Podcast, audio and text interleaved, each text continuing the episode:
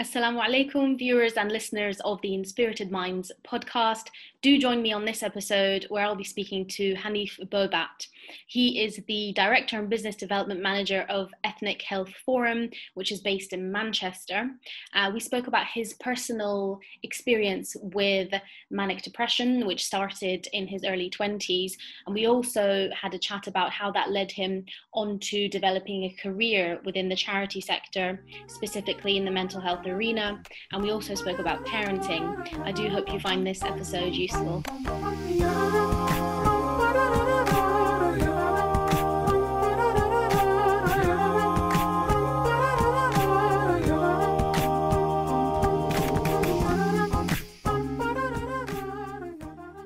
Assalamu alaikum. Uh, is it okay if I call you Hanif? Yes, yes, absolutely. Okay, um, Hanif, thank you so much for joining us uh, Inspirited Minds podcast today. Um, it is obviously virtual, um, but hopefully we can we can make something good happen here. Um, I'd love you to just introduce yourself, tell our audience who are listening and, and perhaps watching as well who you are. Um, yeah, take it away.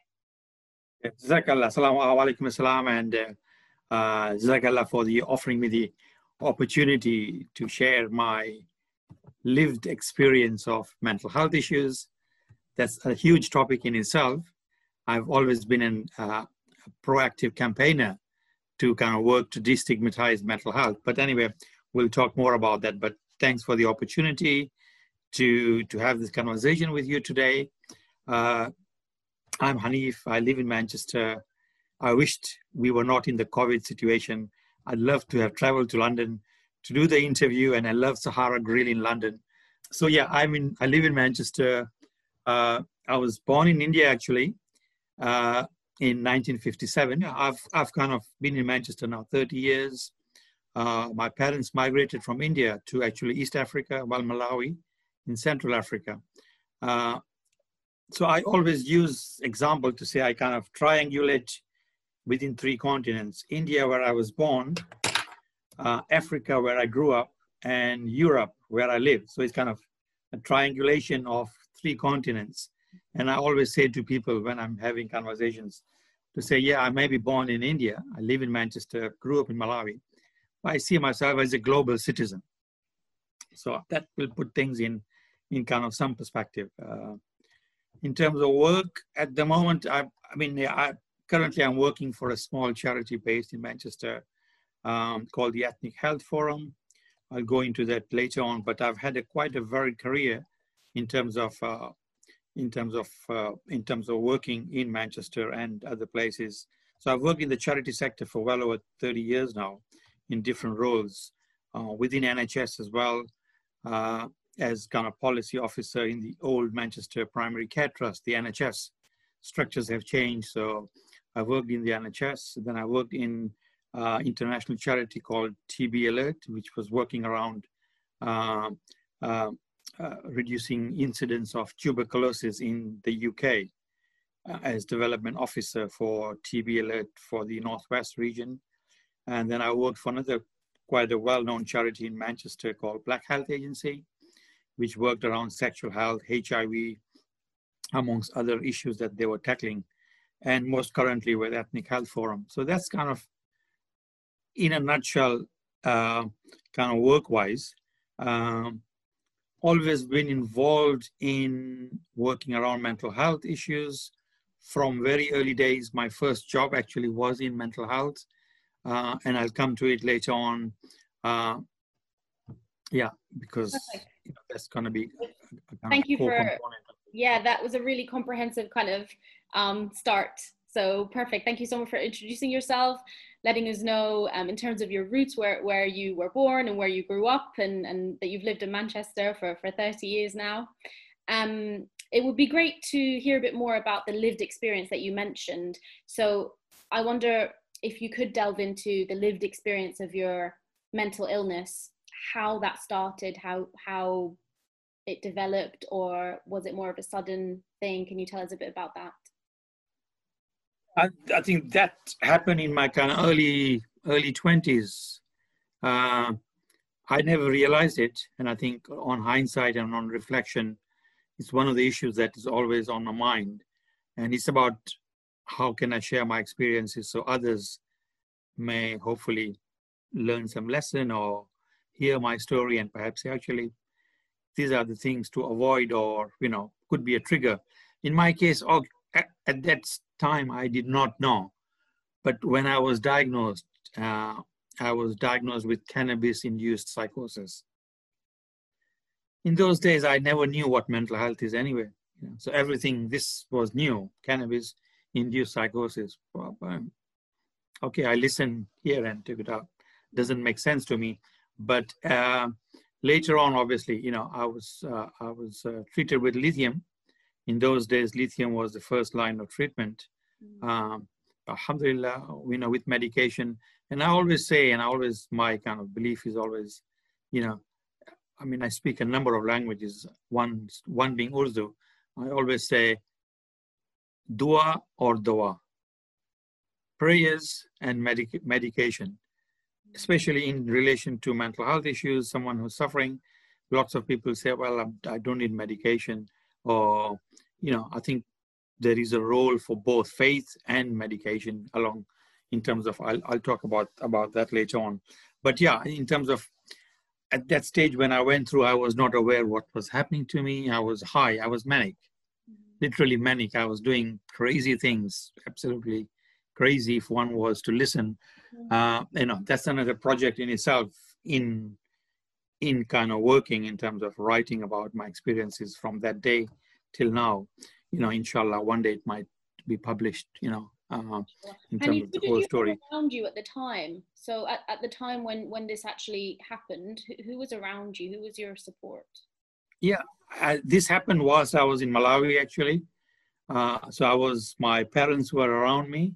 Mm. um, but to an extent, I was a kind of, a, a, I wouldn't say a lone ranger, but lost soul, if you want to use the terminology. So yeah, I mean, I was with family mm. uh, when the incident happened. Uh, so I was hospitalized, and uh, in those days there wasn't uh, in Malawi. It was a very just a small developing country. In fact, even statistically today, Malawi has only two or three psychiatrists in the whole of Malawi. So you can imagine, you know, there wasn't proper treatment care. Um, and uh, so yeah, I was hospitalized in very basic, you know, it was more like a room. Mm. You know, there was no medical facilities. Uh, and then a friend of mine suggested to my dad to say, listen, Mr. Bobat, I don't think Malawi is the best place for your son to be in.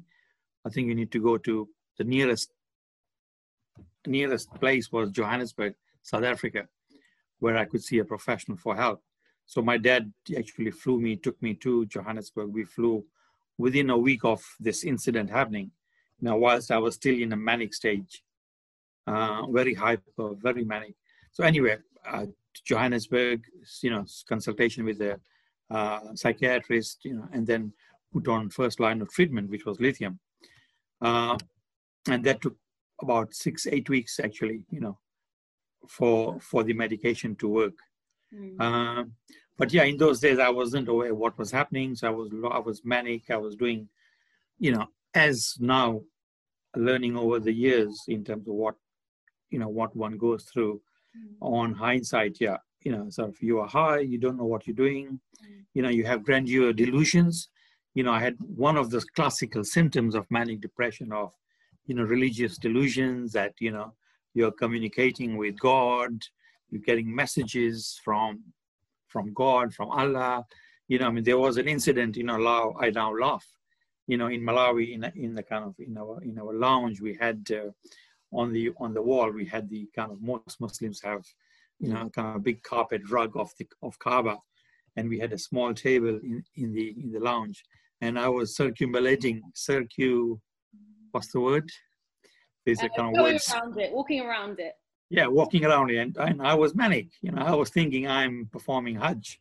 I was in Mecca, so I mean that's the level of my manic. You know, obviously for me, many years later, I mean there was a connection for me about this incident and my and my and my drive and my steer towards spirituality or faith and how I have used faith to recover on and make mental health my career, okay. as you know we will discuss later on. You know, yes. Uh, I have two questions um, about the the kind of um, explanation that you gave there about your lived experience of mental health and when it initially happened in your twenties.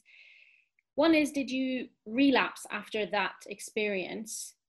And the second is, looking back now, the diagnosis that you received as cannabis induced, was that indeed the case looking back now?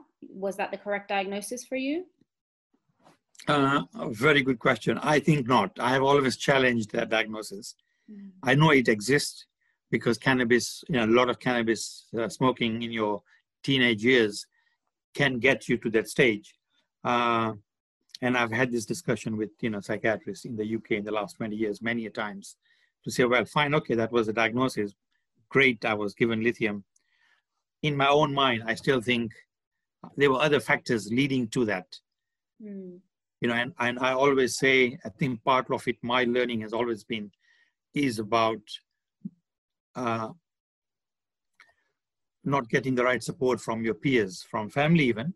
You know, you're not allowed to do what you, you know, I was very creative. I had fantastic ideas, but I was always kind of, you know, criticized or not supported in my ideas. I, I personally feel that that's a small contributory factor as well. You know, uh, not on its own, but I think constantly putting anyone down anyone who has creative ideas. Obviously, then you might go into, you know, in my case, obviously, you know, smoking cannabis was an outlet. But I think it wasn't the only reason why I was, you know, I went, I went, I went manic and diagnosed manic, manic, manic into kind of with manic depression. So I think there was a combination of factors. Mm. Uh, I feel, yeah, I think quite, quite strongly that when one is not allowed to express his or her ideas, vision, and do what they want, then the individual may drift into other avenues and then that can lead to other things. You know, psychological ill health could be one of those. Mm. And I'm deliberately trying to now change the wording from mental health to psychological well-being because it's it's a constant challenge we all face. You know, having worked in the kind of industry, uh, uh, if I'm drifting on your original You're question, please, please, please, uh, because I think unless and until we challenge the word mental illness, and I think that is quite a policy-driven, influential. We cannot overnight change this because it involves the Royal College of Psychiatry. One, it involves the government. It involves communities. The fact that we use mental illness or mental health automatically it's kind of negative. Mm. Mm. So partly, I think I will talk about our work at Ethnic Health, and we are deliberately trying to remove the word mental health mm. from our vocabulary. So even our posters don't mention mental health. Mm. We say psychological health. And unless we start using this more and more and more, mm. it will take probably another 20, 30 years to educate, to campaign. So it's not something we can get rid of the word mental health overnight. So anyway, that aside, uh, uh, so that's part of the kind of overall work is, you know, you're working within within services, within health services, you know, you know what you're doing, even though my work directly is not related to mental health right now, it's always there at the back of my mind because we see clients who have, you know, un- unemployment issues, housing issues, psychological issues. Mm-hmm. So we are kind of, you know, we are living with this, with psychological uh, issues all the time. If not me, my family, my friends, my community, how we tackle it is is a major question we all, you know, we all of us are actually thinking and working towards how we actually uh, tackle it. The issue around your question is whether uh, so yeah, so that that episode and relapse actually there were incidences after that many many years ago, mm. and I think what I've learned is I've learned to recognize the signs or symptoms. Mm. So when I feel that I'm I'm getting hyper, and now this is not even while smoking now. So I'm not. I, I quit smoking many, many, I mean, I quit cannabis maybe 20 years ago, you know, soon after that incident, mm. you know, which happened, you know, I did smoke on and off later on in my maybe couple of years, you know. But now I'm talking into later years in my 30s and 40s when I felt that I'm going a little bit manic. Mm.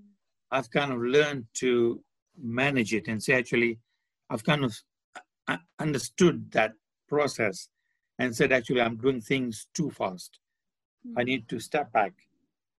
You know, if I'm not careful around what around health, around what I'm doing.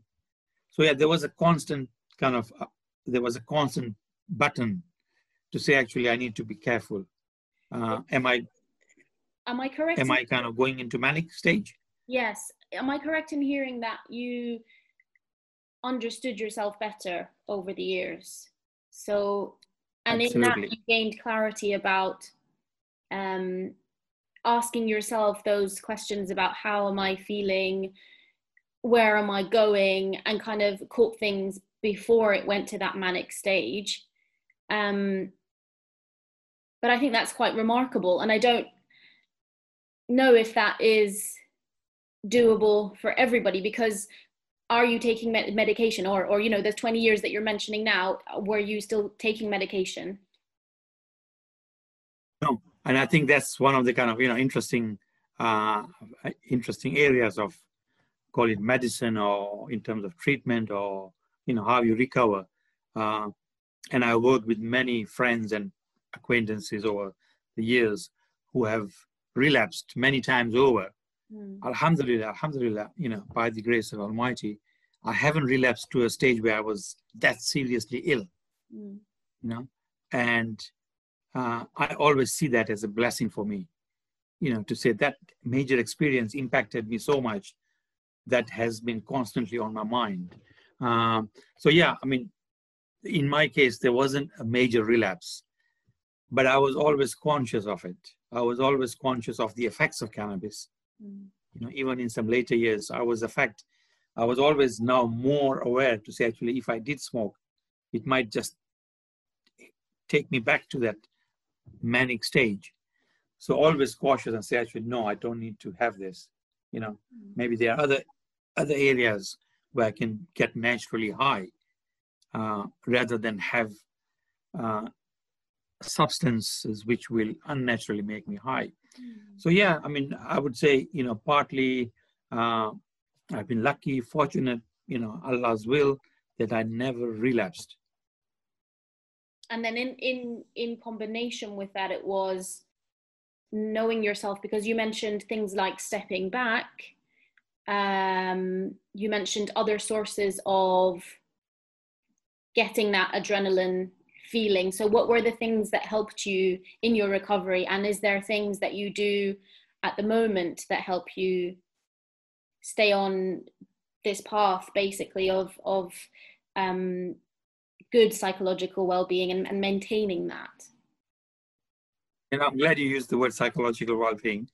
Uh, you know, if we try and you know, the more we kind of take it out of our kind of thinking thinking cap, uh, which is difficult because we live in a society where we keep using the word, you know, I don't want to use the word. I'd rather use psychological well-being, which is great. You know, kind of the more we practice, the more we get rid of that vocabulary. You know, uh, starting with M. So yeah, in terms of uh, in terms of uh, uh strategies, I suppose one thing that I remember vividly is during my illness, uh, my parents my father, late father, bless him, was always with me and always praying. Because when I was on lithium, I was gone. I was, I think all I did was sleep, sleep, and sleep, eat and sleep. And I put on so much weight. I think I would probably put on maybe 20 pounds in weight over a period of six to eight weeks because all I was doing was sleeping. And, and I think that I was shocked and surprised in later years to see how manic I was. You know, it took me at least six weeks of rest, just medication, wake up, eat, sleep, eat, sleep, and doing nothing else. And all during the time, my dad was with me, you know, during the six, eight week period. Um, you know, he left the business, you know, in the hands of my sister and my brother back in Malawi and was with me in Johannesburg, you know, for this period. And I kind of vividly remember him always, uh, you know, making prayers. So I think that was quite a strong factor. So in terms of recovery, I think it wasn't just me, it wasn't just the medication. I think it was a higher force behind the recovery, you know, which is faith. Not mine, could be my late parents' prayers, duas, and others as well, you know. So I think it was a combination of factors. So medication, yes, helps, you know, in, to an extent, mm. you know, and we all as Muslims believe that, you know, shifa is from Allah. You know, you can have the best medication in the world, but if it's not not meant, it's not, you know, you might have the best drugs in the world. You know, I've seen many cancer patients survive and recover, you know, with very little drugs. And some have been given the best drugs, latest treatments, but, you know, they haven't survived. So I think as Muslims, as a Muslim, I always can reflect on the bounty of Allah and thankful all the time. Uh, in my mind, I'm always, you know, and I think one of the lessons I've learned over the last 20 years or so, or 30 years working in the field of health and psychological health as well, uh, is the concept of, uh, of thankfulness. You know, uh, Urdu, we might say shukr.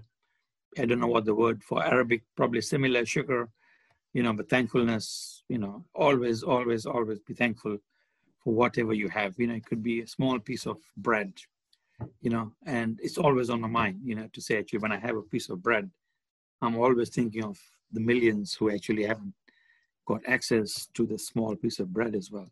So I think that concept of, uh, and I think this is all connected. They are all this are interconnected in your well-being, you know, and in your recovery. Um, I'm not sure whether I answered your your yes. first question. Yes. Partly I did. If I'm if I haven't, please just remind me again. No, of course. Um, so yes, it was all about your recovery and what are the things, the practices, the ways that you maintain your psychological well-being. And and you've mentioned your faith is a part of that. The fact that your father was praying and his du'as and the people around you and their du'as helped you through, as well as that you're practicing thankfulness and continuing to practice that. Um, but are there other strategies that come to mind and um, things that you notice in yourself uh, that you bear in mind now, apart from the ones that we just mentioned?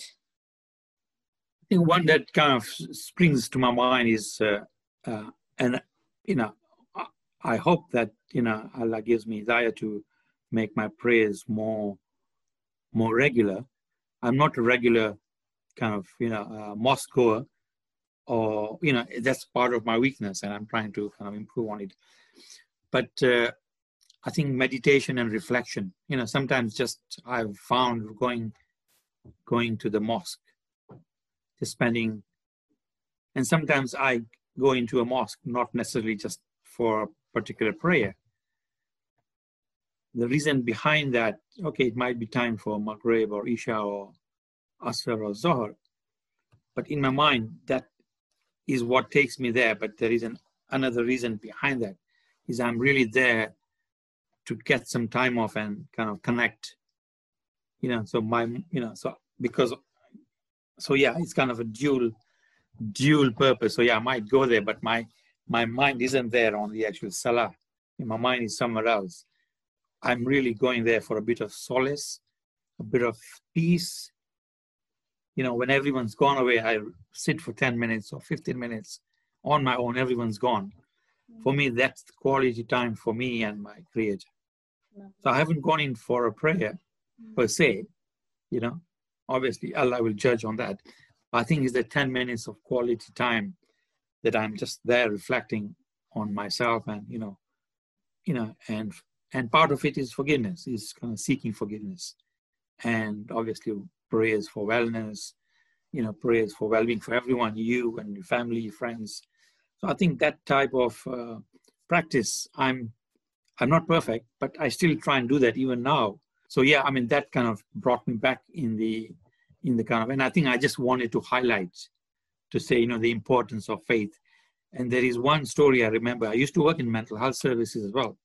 Uh, unfortunately, I have to use the word mental health services because partly we're stuck with it. You know, we call group therapy. You know, I used to work in kind of in an environment where, you know, individual service users or patients were coming together, you know, meeting up and in a part of group therapy. And I thought, Alhamdulillah, what fantastic opportunity we have in the mosque.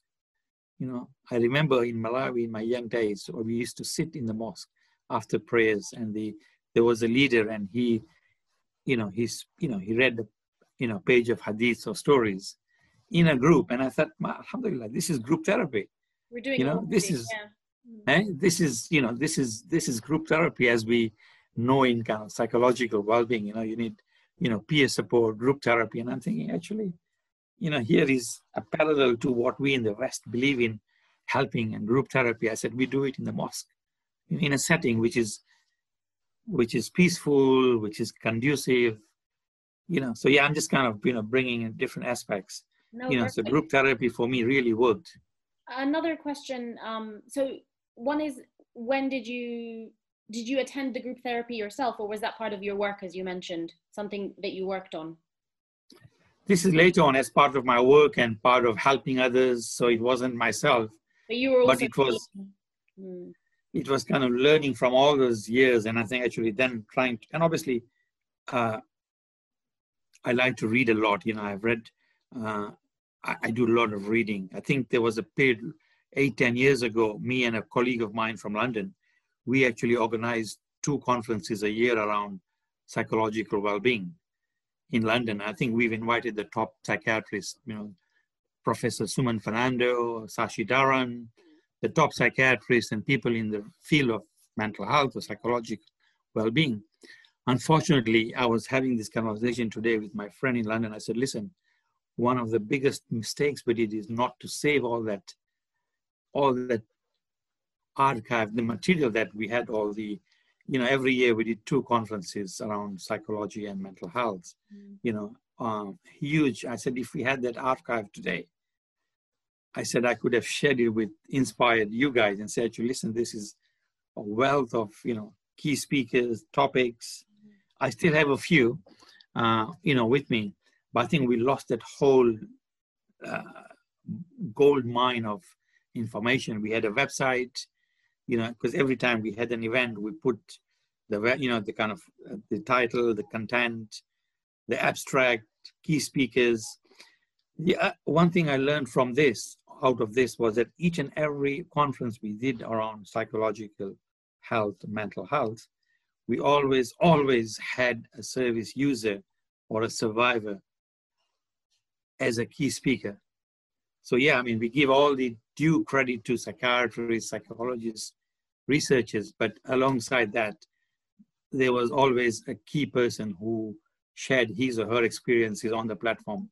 And partly that went towards kind of kind of educating and informing the wider public on the importance of getting somebody opinion and views you know so yeah you might be treated but then your experiences you know, uh, are so, so valid and important.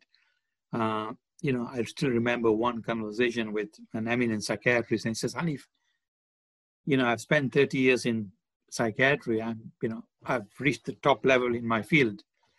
But what you have, your personal experience, you know, I'm actually, you know, you have, I, I respect you for that and your knowledge around your, what you are sharing with me and all things that I'm even sharing with you now on this interview, you know, and you know, and lots of other stories and experiences.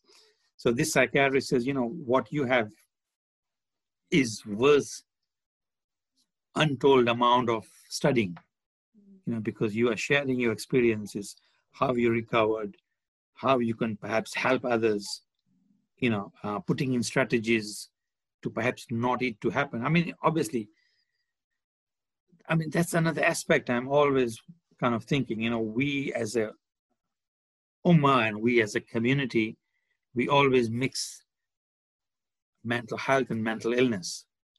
You know, and I don't want to use the word but I think we have to for this purpose of educating uh, the public. You know, mental health is we all go through mental health. You know, stress, anxiety, a little bit of depression. Mental illness is slightly a bit on in a different kind of uh, level. You know, uh, serious mental illness needs a lot of help and support. You know, to recover.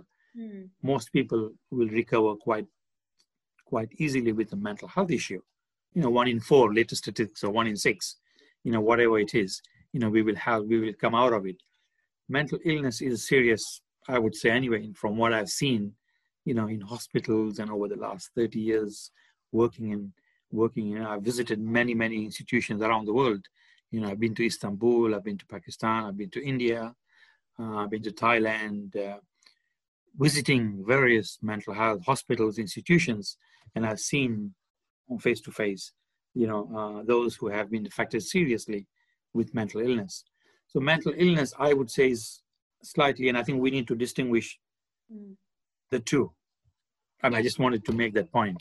No, I think that was very clear. Um, what it leads me on to is partly what you mentioned before about stigma, and just going back to your own experience again what was it like that initial period of the six to eight weeks and then afterwards in terms of your community and not just your immediate family but the wider community around you and how they were towards you can you recall what that was like. Was there stigma towards you? Were you self stigmatizing um yeah t- tell us about that. Yeah i think uh, and i was kind of reflecting on this before the interview in terms of i think when you talk about stigma, I mean, in my case, I'll start off with that that particular time when the incident happened, uh, because it was new. You know, not many people were aware of it, uh, and I think during the early phases, nobody really gave it much attention and thought around stigma. It was about how do we get Hanif well. Mm you know, so that was a priority. Uh, I personally never experienced stigma in the sense that I know how stigma affects many people and families, communities now. But in those days, perhaps less so because there was less awareness. Over the years, I have also learned that perhaps we ourselves, we ourselves are partly responsible for the stigma ourselves you know. Uh, Did you find create... yourself labeling yourself as anything? Did it make the did did the experience kind of I don't know lead you to question who you are and make you doubt yourself in any way or uh, you know during your recovery was it kind of get up and go and get yourself a job or or or how how did things kind of life seem after your the six to eight weeks that you mentioned in Johannesburg? How did things develop from there? Um, I think after I got recovered, uh, I I think that episode kind of you know it, it was just like you know many many incidents where you're not well, you get well, and you try and forget it you know, or you forget about it completely, you know. So it wasn't a major part of my, you know, it, it, it wasn't a major part to say, well, okay, I got unwell, got treated, that's over, I need to move on. Well, of course, it remained, it remained. Uh, and I think partly, partly, I think maybe there is a kind of hidden stigma. You know, people don't talk about it. I have did realize this after many years. Uh, and perhaps that's just, that that is a stigma which exists. Personally, in the beginning, I wasn't very open to talk about it myself in the beginning. But subsequently, actually, when I then made the journey to Manchester, and I came across an organization, a group, a self-help group, and I kind of said, actually, this is fantastic. You know, here is a group of individuals sitting around the table having coffee and you know just just chit chatting and it you know it's it was a group set up specifically to support people with who've come out of some type of mental health issue or psychological well-being. And i said wow this is fantastic you know. I want to be a volunteer you know. So i joined this organization. Uh, this is going back 25 30 years ago. And you're still in and i think by that point?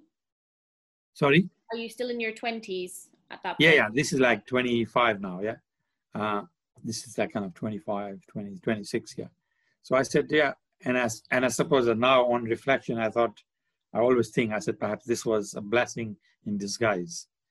That incident that journey to this organization a community center and seeing this group of you know individuals sharing experience i said wow fantastic you know. I want to be a volunteer. And actually that became the first entry point for me into my career of psychological well-being or mental health you know and i and, and my career started off from those days.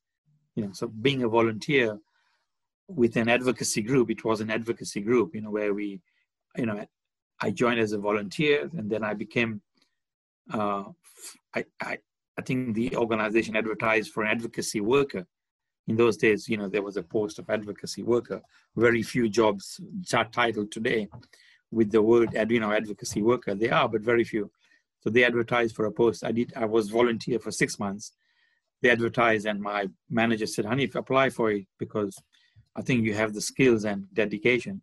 Applied got it. You know obviously my role was to visit hospitals the psych wards you know making the contacts you know like a liaison person between the professionals you know the social workers you know psychiatrists because you know a lot of the individuals who were who were sectioned or ended up at the uh, uh, mental health unit could not speak English or had difficulty communicating, and that's where advocacy, the role of an advocate, became very crucial. You know, uh, so yeah, that was my kind of entry point into my career. Alhamdulillah, I'm thankful for this career that I've entered through this this particular group, advocacy, and kind of you know entering into the field. I've made that a career and I'm kind of earning, alhamdulillah, fairly good salary out of, and I enjoy it. So when I actually, when I wake up and work in this field, for me, it's a bonus 24 seven. I don't see it as a nine to five job. I get a monthly amount, you know, you know, I get a salary every month. I'm happy. I never think of it as a job. It's kind of, you know, it's who I am.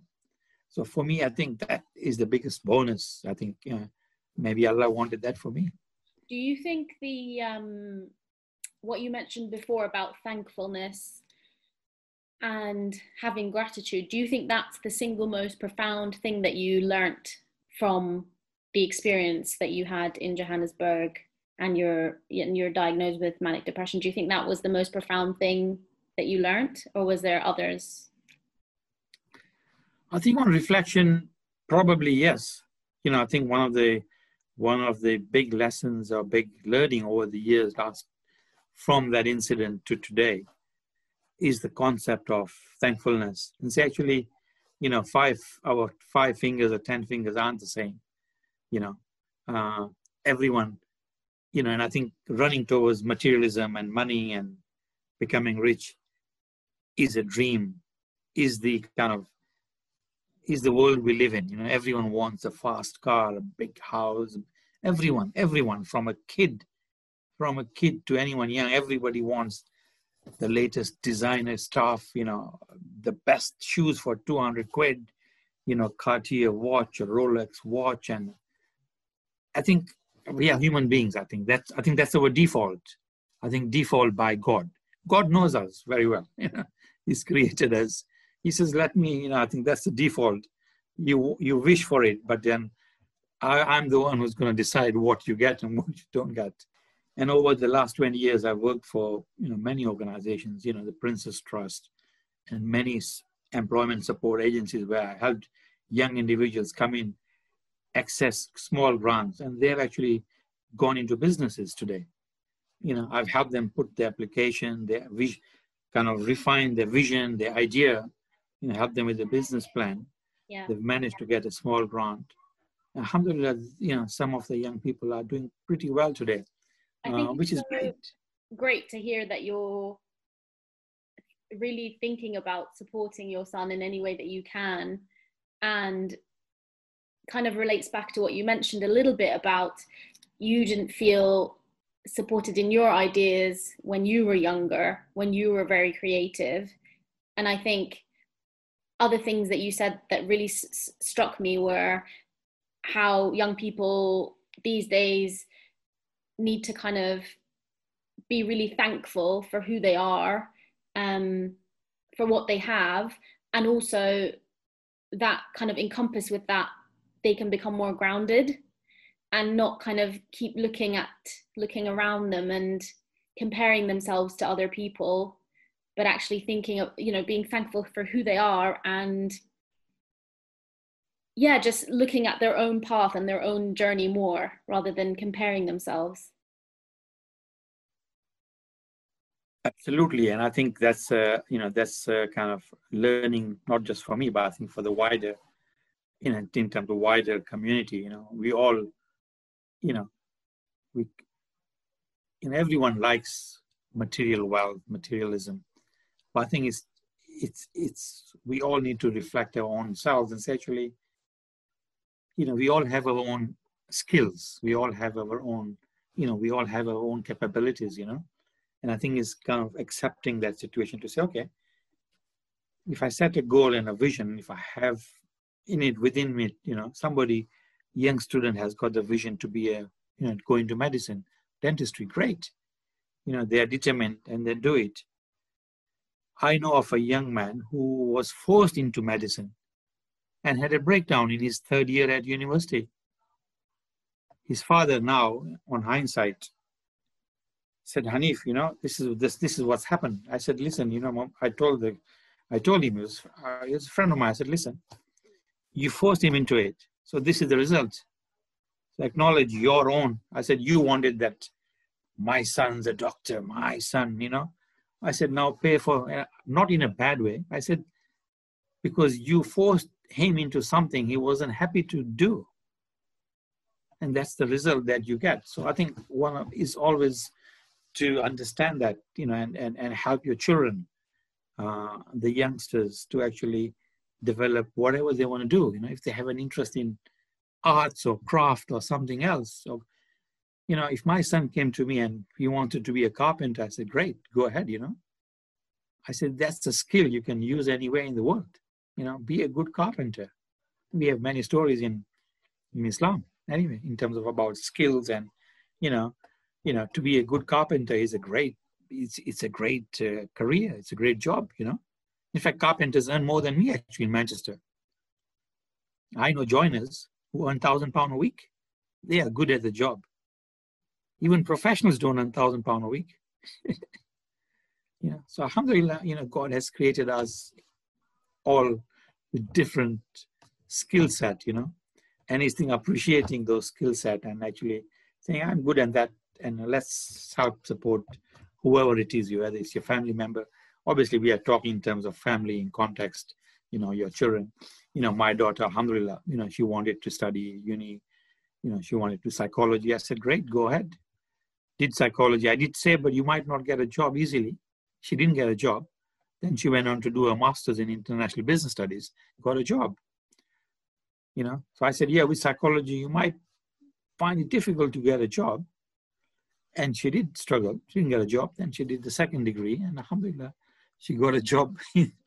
With the second degree, she got a job. But that psychology still helped her. Is still helping her today. But at least she pursued her interest. Mm. For me, that was the key thing. That she's happy. She was, you know, she was allowed and supported to carry on her study. I would love to delve now into um, your role in Ethnic Health Forum as a director and business development manager.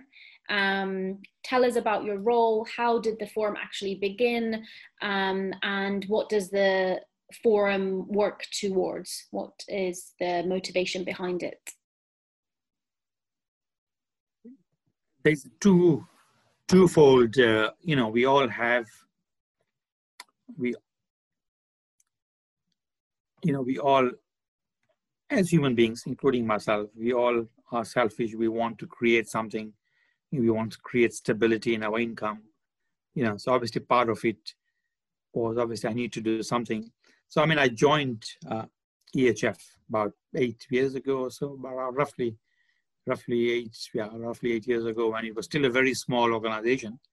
Uh, I came in as a volunteer, and then similar to that experience many, many, many years ago. I came in after my last job. After I was made redundant from TB, from TB Alert because you know three-year funding from Department of Health came to an end. I was unemployed for a year and a half. I had a little bit of redundancy bucks, you know, spent it within a year, you know, not a huge amount, uh, and then got into EHF as a volunteer. And then I saw huge potential there, and I said, obviously, you know, if I put the effort, you know, I will reap the rewards, you know, over a period of years. But obviously, I think what was good for me at EHF was I was, again, it's about allowing the individual to say, okay, you have the vision, you have the idea, just go and do it. You know, you have an open canvas. Obviously, we started off with small projects around health, you know, health, you know, health promotion, you know, bit of small funding around cancer awareness, mental health awareness, you know, small projects around learning, training, education. So we were surviving for the first couple of years with small amount of funding, not a huge amount. Even I was working maybe part time. You know, I was working full time, putting full time hours, but only getting remunerated part time because you know there wasn't the budgets. Obviously, putting in the effort with my colleagues uh, over the years, you know. So yeah, I mean, we have a vision, but we we're still working towards redefining the vision in a way that is more meaningful. The last three years have been very nice, very good for us. Alhamdulillah again. I always thank Allah, Allah, you know, because no matter what I, how good an application I do, if it's not meant to come our way, it's not going to come. And I've seen that. I've written fantastic applications, you know, and we have not been successful. And I've done very bad applications and we've been through. You know, with the Lloyd's TSB first stage, the last half an hour, we lost everything that we spent two hours, the whole narratives on the questions we were writing. It disappeared. I don't know what happened. We had 30 minutes to redo key points. After that, at three minutes to closing time, we submitted to the Lloyd's application. I told my senior, my colleague, I said, Rauf, we are not going to forget it. But Allah had other plans for it, you know. So can you see that, you know, we gave up hope. I said, we worked so hard for this application and then it just something happened with the laptop and systems. And then I said, no, I'm, I'm going home now. My, my colleague said, no, let's, we have half an hour. Let's just remember whatever we did, just bullet points. And we did bullet points on all the key questions, just bullet points, blah, blah, blah, blah, blah. And we said, submitted. We actually started off, we provide welfare rights advice. Mm-hmm. So we are a very small citizen advice bureau. Yeah. With a niche, we have the language skills. So we have four staff who speak Arabic, uh, Kurdish, Urdu, Spanish, and one other. Citizen Advice Bureau have those, but they can't. There's a waiting list. So we have kind of we have captured a niche market, so to speak, and that's about how to survive in the current environment in the third sector. You need to have a niche. You need to have your evidence. So our strength at the moment is providing welfare rights advice to a lot of the newer communities settling in Manchester. A lot of uh, refugees from Syria, Iraq, uh, Kuwait, and other countries, Horn of Africa. Welfare rights is our core USP, unique selling point. Mm. And alongside, we do a bit of employment support. Yes, I've noticed um, Ethnic Health Forum also have a section for women. Can you tell us a little bit about those projects? I think working, uh, you know, working, we, you know, in, after a couple of years, uh, initially, we realized that you know, as communities, we are all living together. And I think there was a gap in the organization, you know, to provide that voice and support for women who needed the support. So there are other groups, but I thought, you know, there was a particular need within the locality we work in. Uh, and Alhamdulillah, we were fortunate in getting some funding from Community Fund. Uh, and we said we need to have a dedicated uh, woman in post who can start developing women's ideas, visions, projects.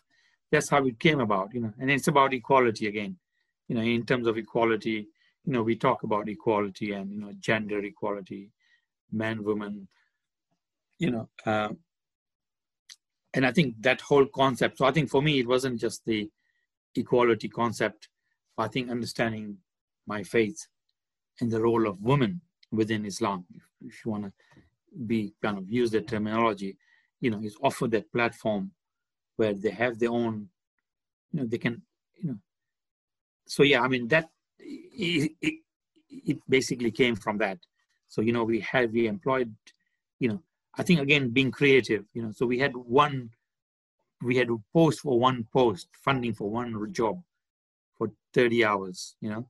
We said actually one job, 35 hours. Let's be creative.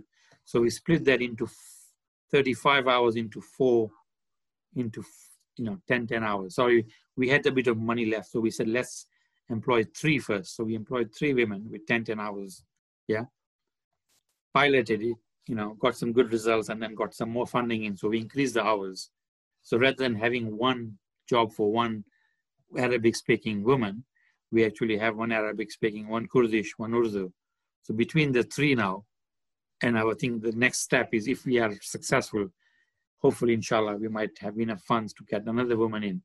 So you know we have we, we can meet the needs of different communities, and then you know there there is lots to do in terms of lots to do, and I think majority of the clients we get now at the moment we have a fairly good, and my role is development. So my role is kind of thinking ahead, making the links with other third sector partners. So we have a you know, over the years, I've worked hard to you know, develop good links with other third sector charities. You know, so we have good links with GP practices, with the Sure Start centers. You will have heard of Sure Start centers around the country. So, you know, we have developed good links. Th- those are our partner agencies who refer clients to us, mothers with young children or fathers. You know, we have GP practices, you know, nurses, doctors who say, actually, let's send somebody for social care support, you know, because the doctors can write a prescription, but as you know, prescription isn't the cure. It's the other issues individual needs, help around housing, income, support to find a job. So I think we look at health in a holistic way. Mm-hmm. So even though we have employment projects, volunteering, welfare rights, but I think if you kind of bring all those together it's kind of working towards a i hate the word holistic health but that's what it is is how can we help the individual to achieve their potential? You know Great. kind of very one sentence you know how can we make it happen for the individual for him or her to reach the potential? You know it might be a long journey we can't resolve everything within ehf mm. you know but at least we enable them you know we we try and help them on the first two or three steps. We can't do everything for them, but at least we give them that first level of support. So majority of the referrals we get at the moment from Job Center are for universal credit. Mm-hmm. A lot of our clients who are who don't speak English don't know how to sign on. They have to log on to universal credit. Um, so getting them to that step, first step. Hanif, can people self-refer to EHF? Yes. And is that just through your website? Inshallah, inshallah, we are hoping we will have a new website up and running in a couple of weeks' time. Okay. Uh, we were again, Alhamdulillah, again, God's been very merciful. We have received another funding this year to develop an app. Develop an app, so everything will happen on an app, like you know, like WhatsApp. You know, so any, and you know, nowadays even someone who doesn't speak English, you know, uh, you know, I had a lady come in the other day doesn't speak English much, but she has smartphone. She uses WhatsApp. So I said, you can use the WhatsApp. Send me a message in Urdu or in your own language. Yeah. I have a staff who will deal with it. Send her a picture of your letter you received from a GP, you don't understand what the letter is. Yeah. So we're gonna use kind of the app as a tool to engage with clients and try and help them. Yeah. You know. Uh, um, I that kind of leads me on to just a little bit more about EHF and the kind of clients you work with. What's the demographic like? I mean, um, is the majority of the clients that are referred to you or self-refer and come come and see you, are they of um, you know minority backgrounds? Um, are there any restrictions that you apply, or do you help everybody that comes through your door? I think because of the, I mean, we are we still consider ourselves a small organization, so we have to have some limits. So our criteria is very much uh, we see our latest statistics which we submitted to Lloyd's Foundation. So the majority of our uh, our uh, referrals are from uh, clients who who have very poor English language, mm. very, you know, hardly any English or very poor English. Majority are from minority communities. Again, you know, we all use the language BA. We used to say BME, now it's BAME. You know, communities, black and ethnic, black, black and minority ethnic communities. You know, but majority of the clients we see are Middle Eastern at the moment. You know, so the highest number of clients we have uh, are from the Middle East region speaking Arabic, followed by mixture of Kurdish, you know, people who speak Kurdish language, followed by Urdu and Southeast Asian uh, subcontinent languages. We are beginning to get more referrals now from the Horn of Africa, from Eritrea, you know, so people who speak Tigray. So I think our next phase is try and get somebody uh, who speaks Tigray into our staff you know, who can manage that that caseload. So we have, you know, so those kind of those are the key clientele that we see really. I think that answers your question. Yeah, absolutely. Um, Hanif, thank you so so much for your time. It's been fantastic speaking to you.